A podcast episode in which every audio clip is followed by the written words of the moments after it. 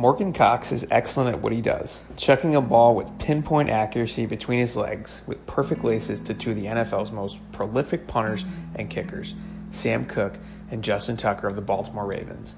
And while those guys are the best at what they do, it all starts with the snap. Enjoy. What is your favorite or most gifted book to others, and why?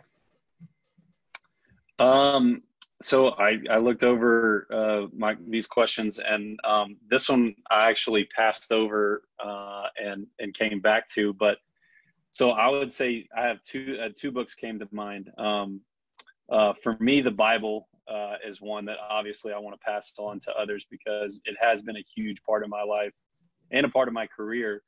I definitely think faith has played a huge role in just my path as a long snapper, you know, as a pro long snapper.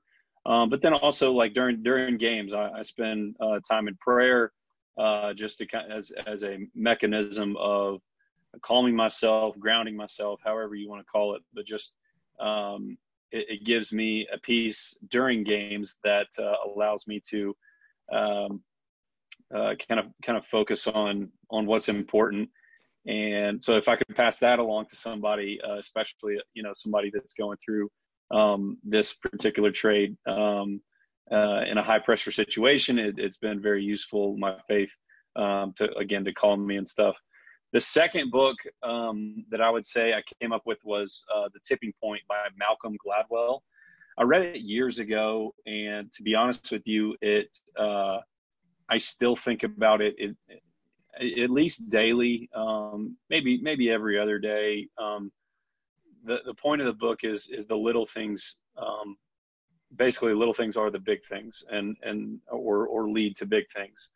And some of the things that I could best describe is, you know, the little things that you do during the day or during practice are going to pay dividends in a football game when the pressure's on, when you have to do, you know, you have to have a perfect snap, kick, whatever. You have to do your job in pressure situations. Doesn't matter if it's normal life. If you're practicing the little things, then those matter. And what I loved about the book is it gives concrete examples of daily life and how it plays out for a lot of people. And so I honestly love that book. I loved all of his books, but if I had to pick one, The Tipping Point is the one that I would recommend to people. Yeah, he's a great author. He also has this podcast, I think, called Revisionist History, which is like these like really long form, like hour and a half, 2 hour episodes. And I think they did one. He does a lot of sports, which is interesting. So they did one. I forget the guy in the NBA who did he did the free throws, but it was like through his legs. Like he did but it was so interesting. And so when you talk about, let's go back to the Bible for a second. So can you talk about maybe a favorite portion of the Bible? Is there like a go-to verse for you, something that, or like a pool of scripture that you found, that you have found more useful in certain situations, or is it just something that you continually dip into? It's kind of we have themes a lot in chapel or each year in chapel. And so it's tough for me to pick one in particular. I always think about a lot in terms of my career. My mom gave me the, I guess you could call it a birth verse. When I was young, Malachi 3:10, and I can't perfectly quote it right now, but it's to the extent of bring the whole tithe into the storehouse that I may throw open the floodgates and put so much blessing on you that basically that you can't hold it in. And I've seen that just looking back on my career path and God's path for my life is, I mean, it really makes no sense kind of where I am right now. I mean, to have had the career, and I'm not like a boastful guy. I mean, it's just but you know, having 3 Pro Bowls and a Super Bowl, and but not only that, like having 2 ACL surgeries and coming back from that, I mean, I really can't describe the blessing it feels like that God has just put on my life. And it gives me a higher sense of purpose as to why I'm here, what I'm doing, and who I'm doing it for. And so that verse comes to mind when I think of my career as a whole.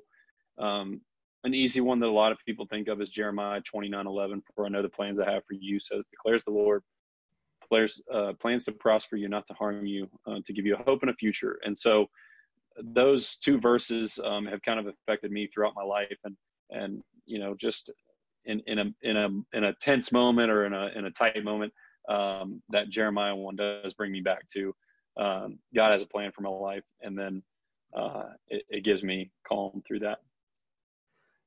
Nice. And so could you talk a little bit about, when you say chapel, is that something that you do formally through your team, or is it something that players kind of do on their own? I know different teams might have different policies on that, and it kind of looks different for everybody.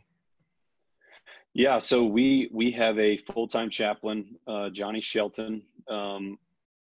He's through FCA, Fellowship of Christian Athletes. And as many football players know, FCA is well ingrained to the football culture, and, you know, Christianity is well ingrained into the football culture. And that's one of the great things about it. I mean, it's understood, you know, going to the 50-yard line and gathering to pray after a game is something that you see at every level, at, you know, high school, college, the NFL, we do it after every game with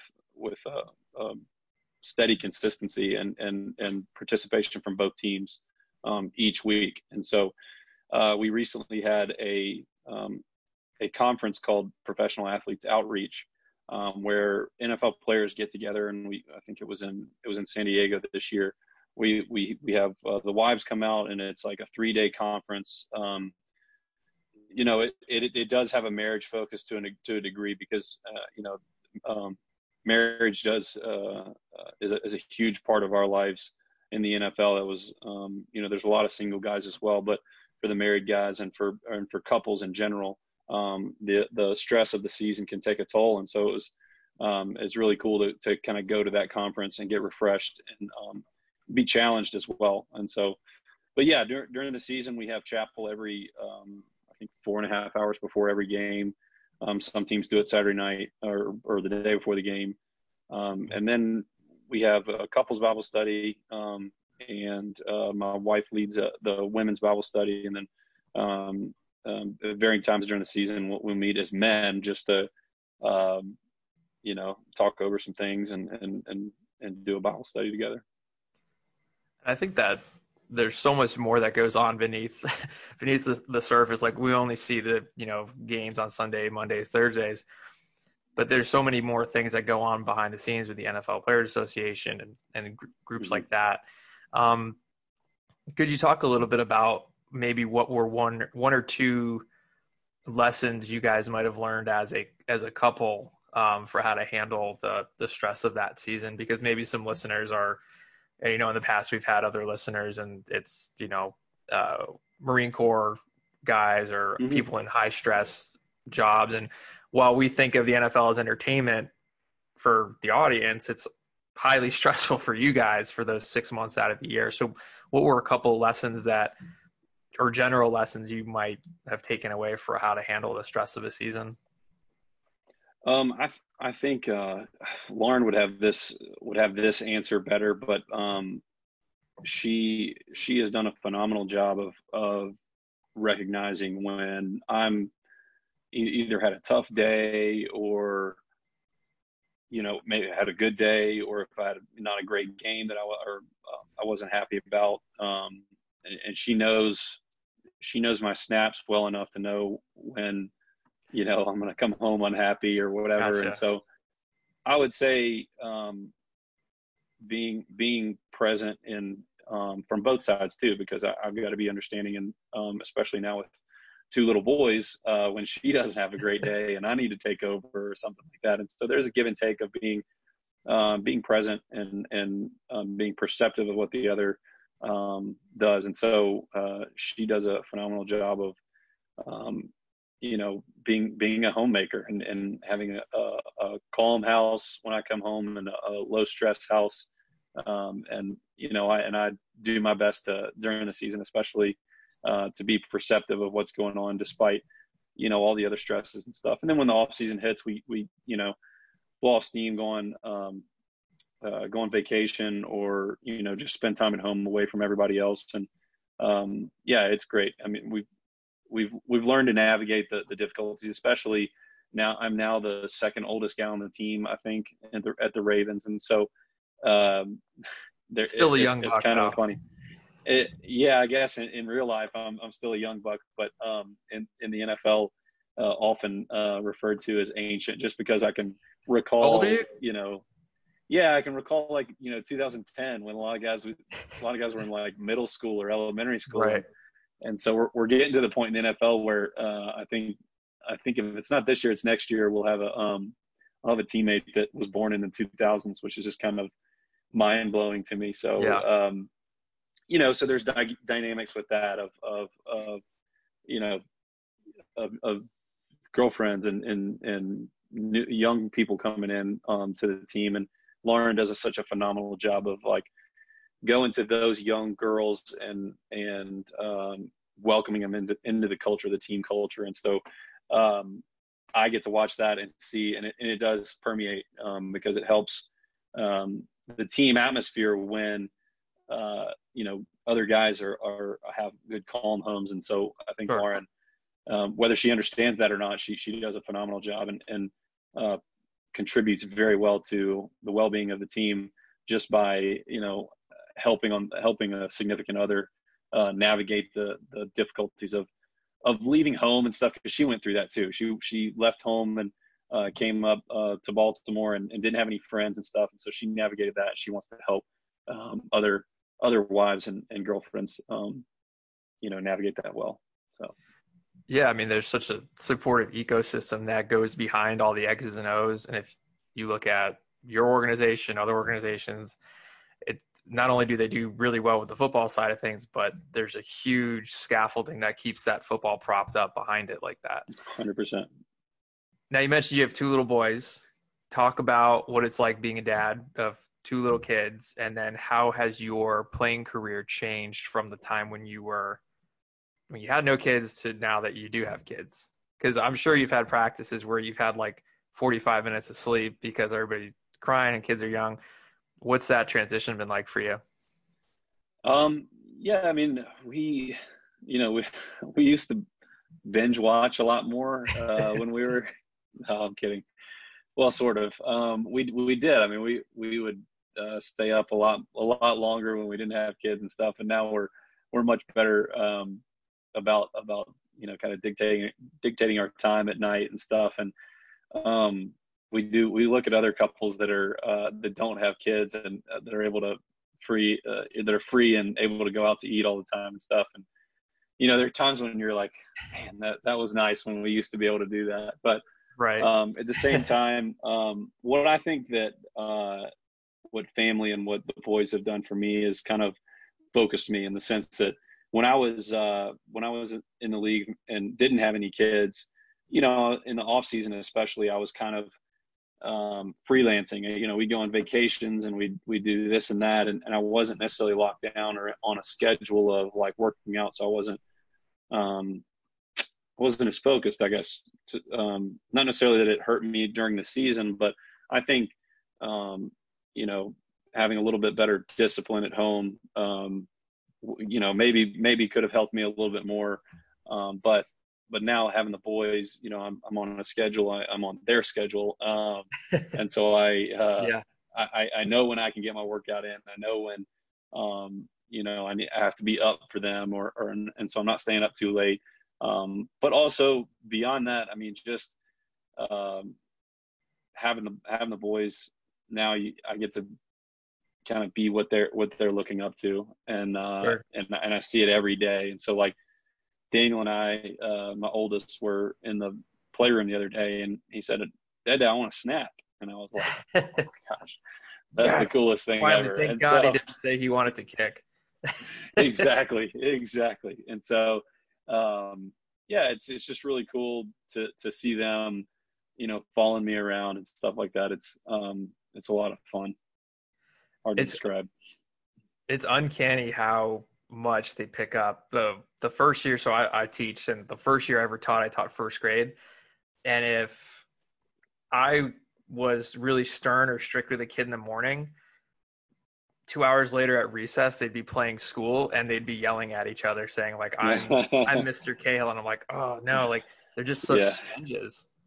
Yeah, absolutely. It's amazing and scary at the same time what they pick up on. Right. But I think that also gives you a better appreciation for how you are, you know, you might also be, it might also give you appreciation for how you're also a role model for the younger guys coming in. And I think longevity in the NFL is so tough to come by. I think snapping might lend itself to more longevity than a running back potentially, but let's transition to talk about snapping a little bit. A lot of times when I've talked to NFL kickers, punters, snappers, it's not so much that they found kicking or punting or snapping, but that snapping found them, or they kind of stumbled into it. Like they didn't wake up one day and said, I want to be a long snapper. So how did long snapping find you? Well, it would go back to my very first football practice. Actually, I was playing youth football here in my hometown, Collierville, Tennessee. And I went out for the team, got my pads and everything. And we were going out practicing, you know, figuring out who was in what position, everything, because everybody was kind of in the same boat as me. It was their first time out playing football. And so I remember coach literally lined every single kid up and said, okay, guys, we got to find a long snapper. You know, after we had found a bunch of other positions, it may have even been the last position we found, more than likely. But looking back, I remember the line of kids that were waiting to take their turn. So I took a turn and didn't do that great, probably rolled it back there or something like that.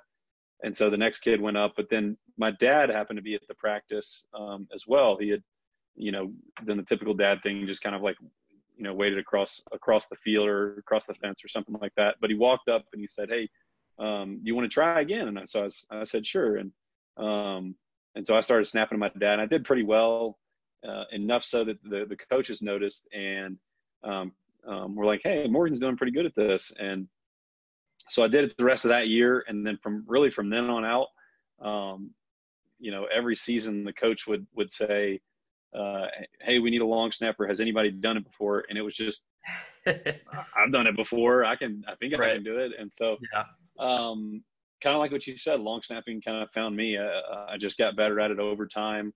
I have people all the time ask me, what's the secret? And I'm like, man, it's practice. It's how much time you invest in long snapping, and how much time you invest in yourself you'll yield results if that is high, if your repetitions are high. So what's one thing you believe about long snapping that everybody else disagrees with?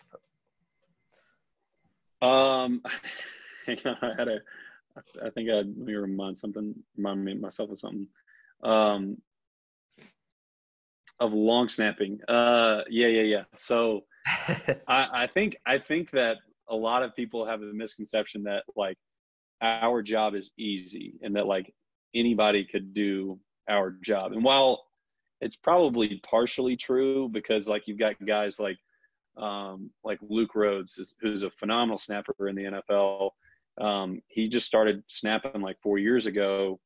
I don't want to say maybe 5 years ago, but he was a linebacker in college and has done a phenomenal job at honing his craft. And there are other guys too that have come on long snapping. But I would say that's the big misconception. I have a lot of people who will say, "Oh yeah, I used to long snap in high school." I was like, "Yeah, it's a little different in the NFL than it is in high school," but. I don't know. That's the first thing that I could think of was that a lot of people think, you know, oh, all you're doing is just throwing a ball through your legs. And I'm like, well, no, there is like a, you know, usually like a 260-pound linebacker that's bearing down on you that wants to get to the place where you just threw the ball, or, you know, on field goals, there's a, you know, or at least used to be, a 340-pound defensive tackle trying to run you over to get to the kick. So, yeah, there's only 32 of us in the world, or at least in the NFL. And so you have to be really good at your job. And that's a big misconception, is that it's pretty easy to do. Yeah. And I think especially from high school to college, there are a lot of different demands on snapping than college to pro. There's a little bit different demands as well. Can you talk a little bit about what that high school to college transition was like for snapping, and then what that college to pro transition was like for snapping? Did you find that each level required and like looked for different things? Absolutely. The way I usually describe it to people is your jump from high school to college is a physical one. Typically, you know, in high school, or at least for me, I was probably 6'1", 6'2", maybe, and 200 pounds playing offensive center and long snapping. And I just had this long, gangly body. And I got to Tennessee, where I played. And I quickly realized that guys are a lot bigger than me, and that I had to bulk up. I had to be stronger and even throw the ball harder.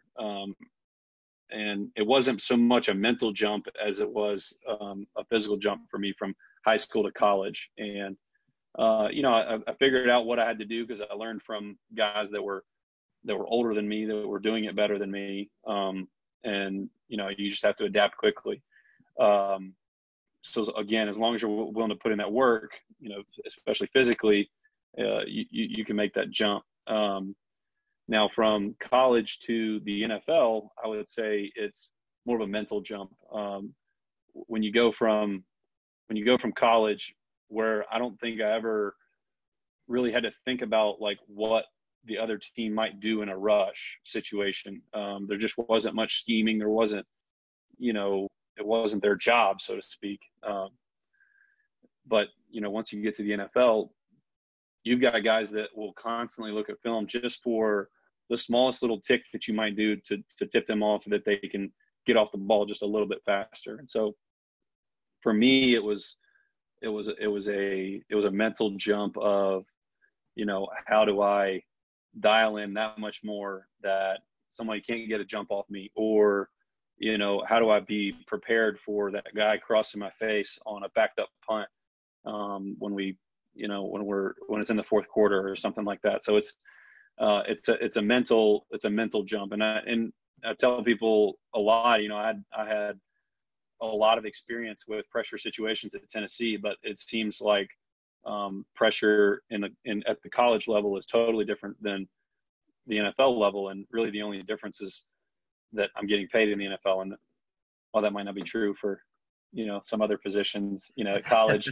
at some colleges, but right. I think there's a greater importance, a greater pressure when all of a sudden it's your job, and in your head, someone has paid you for your services, and you feel like I've got to perform them to the best of my ability. And so there's a mental jump there that you have to take into account.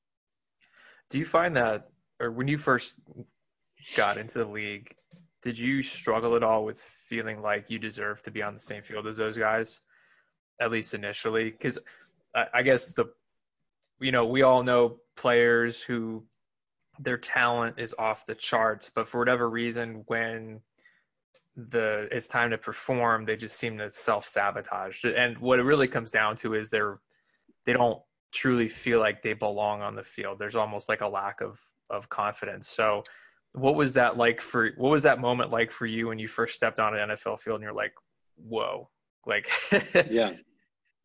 Yeah, I would say I definitely felt that. I really took the approach in the NFL, or when I was coming out of Tennessee, I didn't necessarily not feel like I belonged. I felt like I belonged because I put in work and understood what it took to be an NFL long snapper. But I think when I left Tennessee and was coming in the league, I didn't have any expectations. I tried to not necessarily lower my expectations, but lower set a goal that was achievable in the near future. So I wanted to make it to the Senior Bowl, and I was invited to the Senior Bowl. And then, for that week, I was like, I'm going to snap until my arms fall off, because this may be my only opportunity for an NFL coach to see me. And so then I set my goals on OTAs. I want to be in the camp in camp for OTAs, so that, at least one team is seeing me. And then once OTAs and minicamp were over, I said, okay, my goal is to get some preseason film. And so it wasn't necessarily right off the bat, like, I've got to make this team. I kind of took it in small steps. So I never really felt necessarily overwhelmed. Now, I do remember when my first game, it was in my first couple games in the NFL, and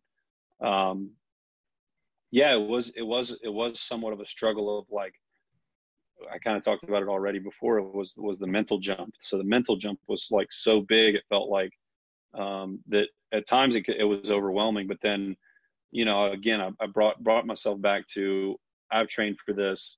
I've put in, work my whole life to be the best at this, and I can do this. And so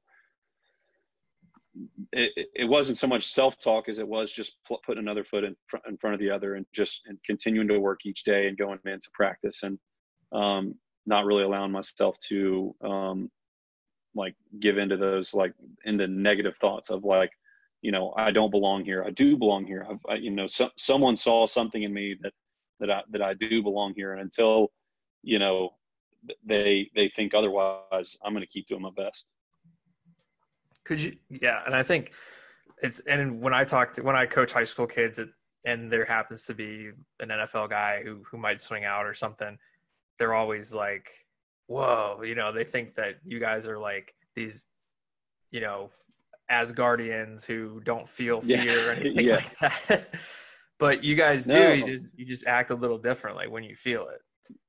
Absolutely. Justin and Sam and I talk about it all the time, about how, how honestly the anxiousness of snapping, of dealing with the pressure of situations. And, it's become a joke about it. We kind of joke about it now, and it helps ease the tension. I would say that is also a huge help of having two guys like that I can, like, bounce stuff off of and be honest with, of like, man, I'm struggling today, or whatever, or, man, it's really getting to me, or, hey, well, let's get ready for this game winner, and just kind of, like, joke about, the pressure that we're going to have maybe that day. And so, right. I kind of lost my point, but I just, that's what came to mind when you say that is we are definitely not superhuman when it comes to feeling pressure or anything like that. We feel it just the same, but it's just a matter of what you do with it, and whether or not you go back to your fundamentals and just say, I've trained for this, I'm ready for this. I just got to do my job. Everyone's expecting me to do my job. I got to do my job. And can you talk a little bit about those mentors? I mean, you mentioned, Sam and Tucker, and I've never talked to anybody who has reached the level of play that you've reached as a pro athlete without them coming across, Hulock or a mentor or a coach who saw a vision of them, of what they could have been, what they might be able to do when they couldn't see it themselves. So can you talk a little bit about maybe, any mentors that you've come across who you feel were very influential in helping you reach the level of play that you've reached? As far as high school, I'd say it's tough to pick, like, one in particular. I can name a few. I kind of want to go through a couple at each level. I had a good group of friends that were passionate about, the team and stuff. So we learned quickly about, what it meant to be a part of a team. And I had friends that taught me about work ethic in high school. And actually just recently my high school head coach just passed away, and he was truly influential to me in terms of like my faith and being a part of football and truly sticking to your integrity and your work ethic. And so he was extremely influential on me from that standpoint. Yeah, as far as that goes, I mean, there were several coaches along the way that you know, got on to me and taught me about what constructive criticism was and harsh and harsh criticism. Yeah. So then when I got to the NFL, when I got to college, there were several. Coach Fulmer was another coach. I was very blessed to have him as a coach, and he again was another one that pushed me in ways that I really didn't know that I could be pushed. I mean, he would always just give me a hard time about, you know, being tougher or being a part of the team and understanding my role. And so I think he was a very good mentor, kind of father figure from that standpoint. But then in terms of snapping mentors, when I got to Tennessee, two guys that were snapping when I first got there. One was Adam Miles, and he was the one that taught me probably the most about field goal snaps. And when I got there, I had not really known anything. I just, you know, throw it back to the holder, and so I had done that, you know, decently well through high school. But then when I got there, I learned that, you know, laces were an important thing, and so. He showed me a few things that I still incorporate to this day in terms of field goal snapping and just being consistent.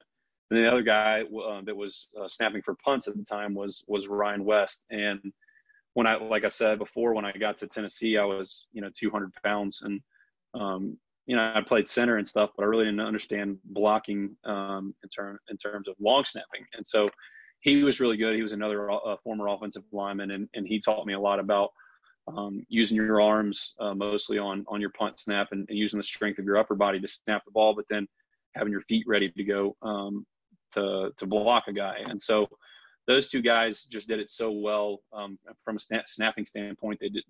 They were truly probably the most influential mentors from a snapping standpoint.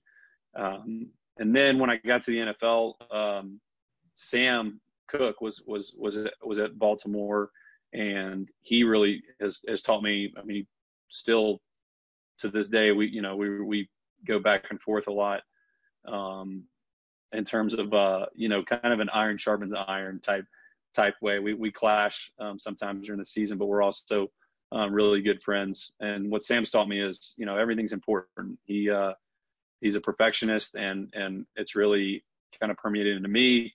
Of taking every rep seriously, and taking every rep like it's a game rep.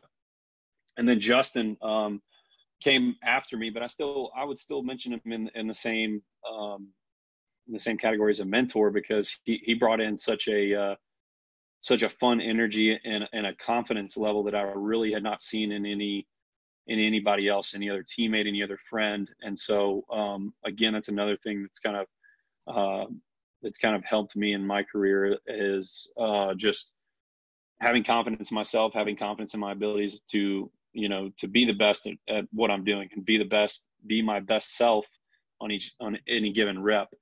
And then to, you know, the coaches obviously that come to mind. Coach Harbaugh is a great leader and mentor. And then my first special teams coach when I got to the Ravens, Jerry Rosberg, really, I mean, I've got kind of a theme here of a coach that, you know, offers constructive criticism at the high school, college, and now Coach Rosberg really pushed me really, really hard when I was first got to Baltimore, and I really think he has had the most influence as far as being an NFL long snapper, just because he expected the most out of me and really pushed me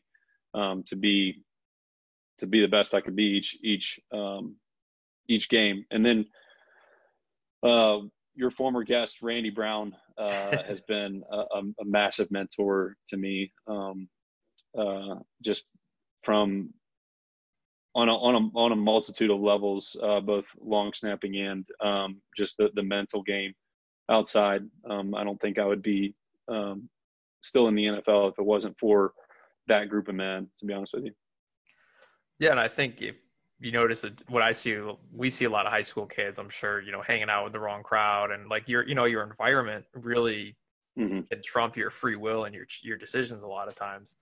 Your environment is huge. Yeah. If I had to give, I mean, you can't force, a kid to be that way, but be a certain way or pick certain friends or anything like that. 'Cause we're going to be, friends with who we want to be friends with. But your friends are massive, probably the biggest influence, not only at high school, but just going forward. I mean, that's something we've heard since we were, little kids. I mean, our parents have always said that, but it's usually not until you get older and you have time to reflect on the influences that you have throughout your life that you really understand what they mean. And that's obviously why they continue to say it. And I'll say it to my boys, but to the high school kids, your kids are, I mean, your friends are massive influences on just the outlook you have and the work ethic and the work that you put into being great at, whatever you're passionate about. Yeah, 100%. And you said that you and Sam would kind of not bicker, but you got, iron sharpens iron. You guys, it's funny. And I joke around with Zach Turner about this, who snaps for the Bucks, and think, him. And, it's funny, but like, if he's with a group of kids on a field and he's working with snappers, he has studied kicking and punting and holding so much that he basically could get a high school kid up and running as a kicker or a punter as well. And I think that there's just such a high level and attention to detail once you get to your level and where you're at. If you were to write down three keys to snapping from a technical standpoint, Morgan's order of operations, what would be those three keys to snapping that you would preach? Yeah. And I want to kind of go back to what you said about Zach, and I totally agree. I don't know if he said that to you or if that's just your opinion, but I totally agree. I would have full confidence in Sam and Justin to teach a young long snapper how to be a good long snapper, because, they've watched me, I've watched them. I know what it takes for Sam to be good at what he does and for what Justin to be good at. Now, I couldn't coach it to necessarily to the degree that, Randy can, or to those two guys can, but I definitely know what you're talking about in terms of just kind of getting up and running as a specialist. But I would say the first sentence, I would say, would be consistent and accurate, not fast. One of the things that was preached to me very early on was to be consistent and to be accurate, because what your kicker and your punter want is to be able to know what to expect. And if, every 5 or every 10 snaps, you're throwing a wild one, then they can't necessarily count on that, or that's going to throw them off. But if you're able to be consistent and accurate, even if, let's say, your miss is at least like right here or something like that, and I'm kind of like at my shoulder, where my hands are, or maybe a little bit low at your knee or something like that, you can still, those guys can still work with that, so to speak, and know what to expect. Speed was never really preached to me as being important in long snapping. Now, at the NFL level, there's, there's kind of the eye test. And in my opinion, once a coach sees you and has decided that your snap is fast enough, that's enough. I mean, I know there are scouts and coaches that do time, but I don't think it's as important or, as that consistent, hit a guy in the stomach every time. That punter, that kicker is going to be able to be faster if you're consistent versus if you're throwing a 6.5 snap every time. Right. But every once in a while they're thrown completely off. Second, I would say be a student of your craft. What I mean by that is study kind of what you do and what you do well, and how to make it better.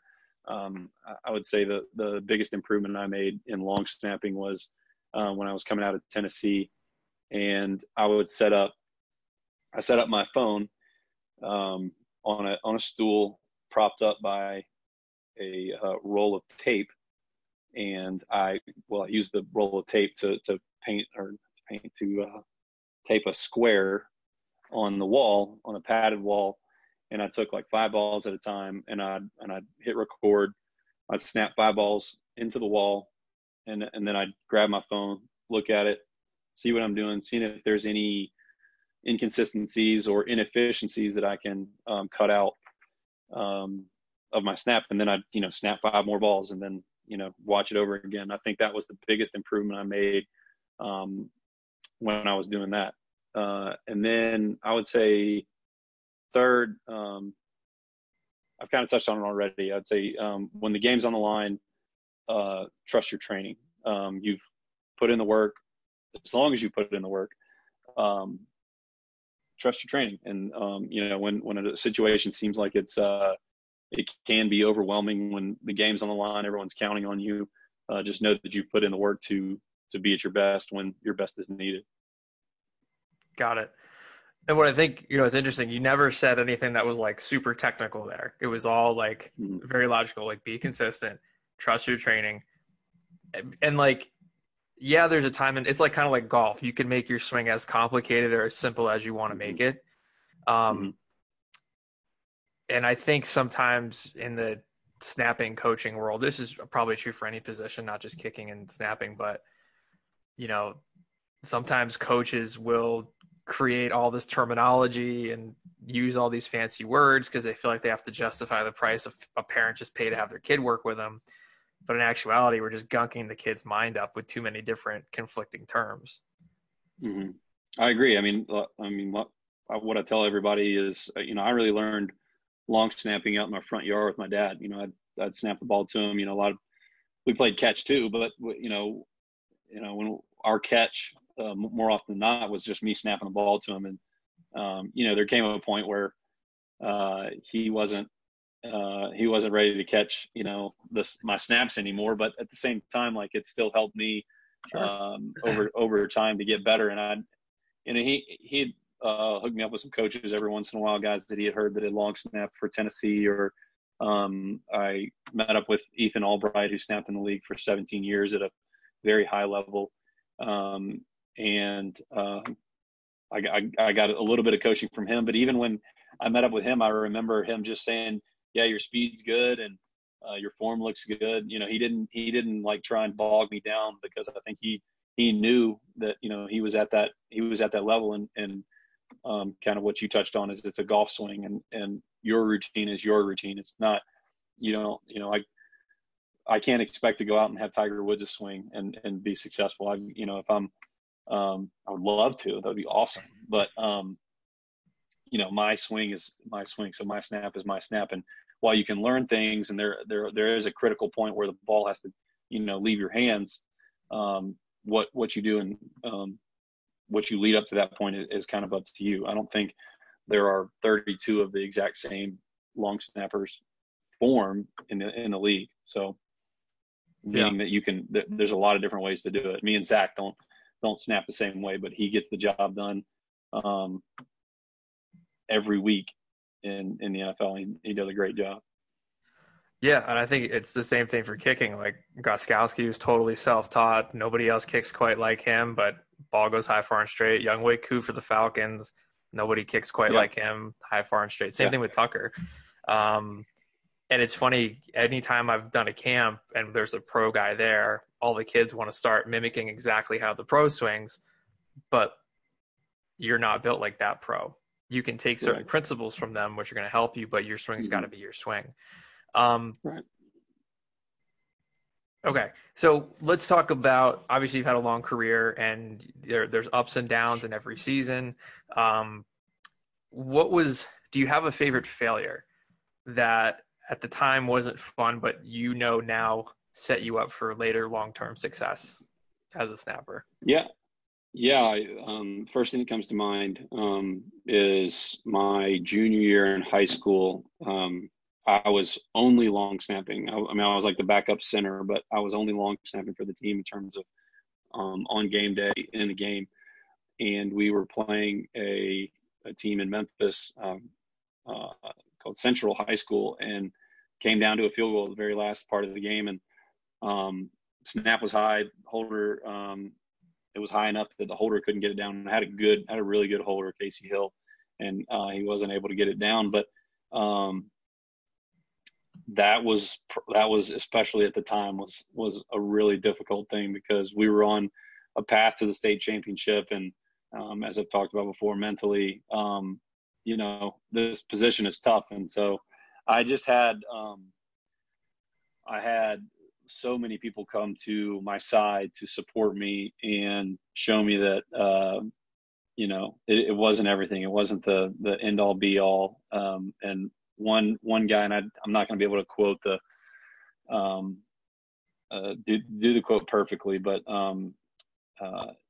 it starts off with, it's not the critic who counts, it's the man in the arena. It's that quote. A lot of people have seen it, but that meant a lot. And it's something I've carried with me, that it's my teammates, it's the people that I'm in the battle with or in the game with that matter. And, you know, all the other voices around don't matter. And so I'd say that one has kind of carried me through, you know, all the way through into my NFL career. You know, I think Justin has had 15 game winners, however those are defined. But I mean, countless pressure situations at the end of the half, or, you know, a go-ahead field goal in the fourth quarter, or, you know, a backed up punt. You know, those pressure situations are tough, but they're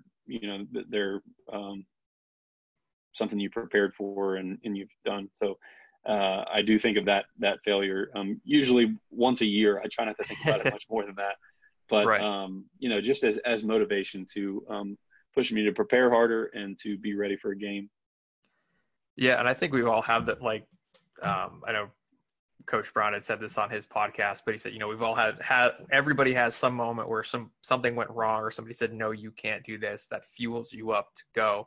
I mean, the guy cut down the upright that he hit when he was in high school, and he keeps it in a storage unit as like a war trophy to remind him. Yeah. Of yeah.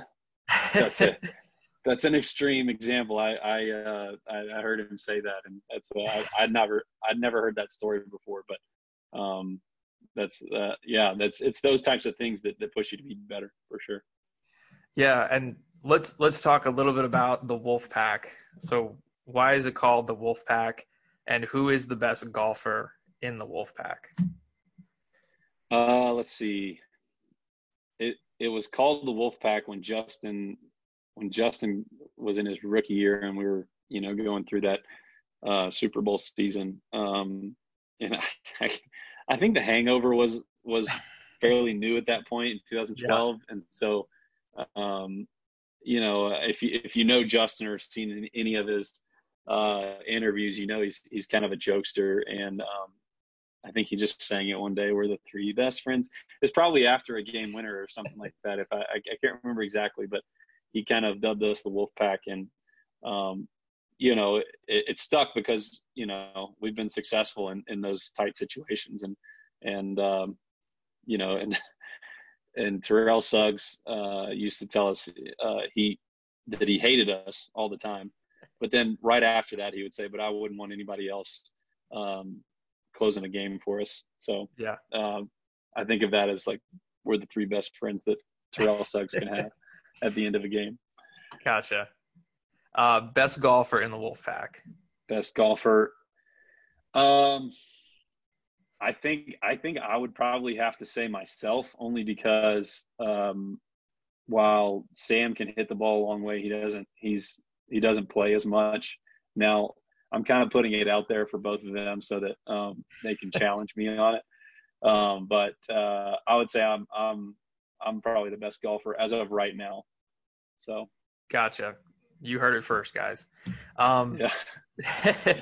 So that's not to say that I'm like a good golfer. I don't even know what my handicap is right this second, but of the three of them, I think I would I would take their money for sure.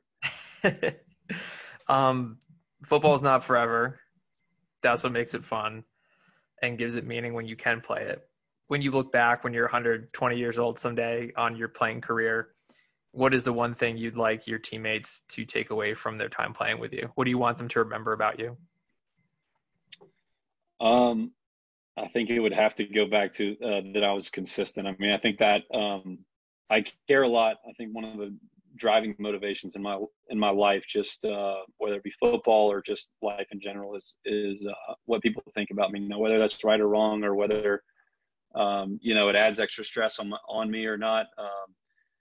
I do take seriously what people think of me, and so I want to work every day to have to be that guy that someone can count on, whether it be the end of the game, on a game-winning kick, or on a punt. If my guard needs me to be there to block a guy, to help a guy, I want to be ready and willing and consistent to work, knowing that I put in the work. That's what I want them to remember about me, is that I was consistent. Not only on the field, but then off the field too, that they could come to me and have an honest conversation, have a good conversation that I want the best for them as well. Awesome. Yeah. And I think that especially with high school and probably the kids that look up to you as a role model for snapping, or college, or even younger players, and everybody does it. I do it too.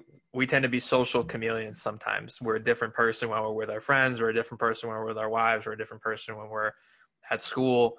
And I think that being consistent, not only in snapping, but all the time, that is probably one of the most noble things one could strive to do. Absolutely. One last thing. What would be, knowing what you know now, what would be one piece of advice you would have wished you'd given yourself when you first started? I don't know. In terms of snapping, I think I loved the being consistent. I'm happy I got that advice versus try and throw it as hard as you can. Probably taking care of your body would be my my biggest piece of advice for myself earlier. Kind of educate yourself as early as possible on what it takes for your body to be at peak condition, whether it be nutrition, whether it be working out, mentally, what makes you fire on all cylinders. Not to say that I didn't maximize when I was younger, but I think educating better when I was younger would have been, as long as I heeded the advice. Yeah, that's the advice that I would have wanted to hear. So awesome. All right, cool. 1 second.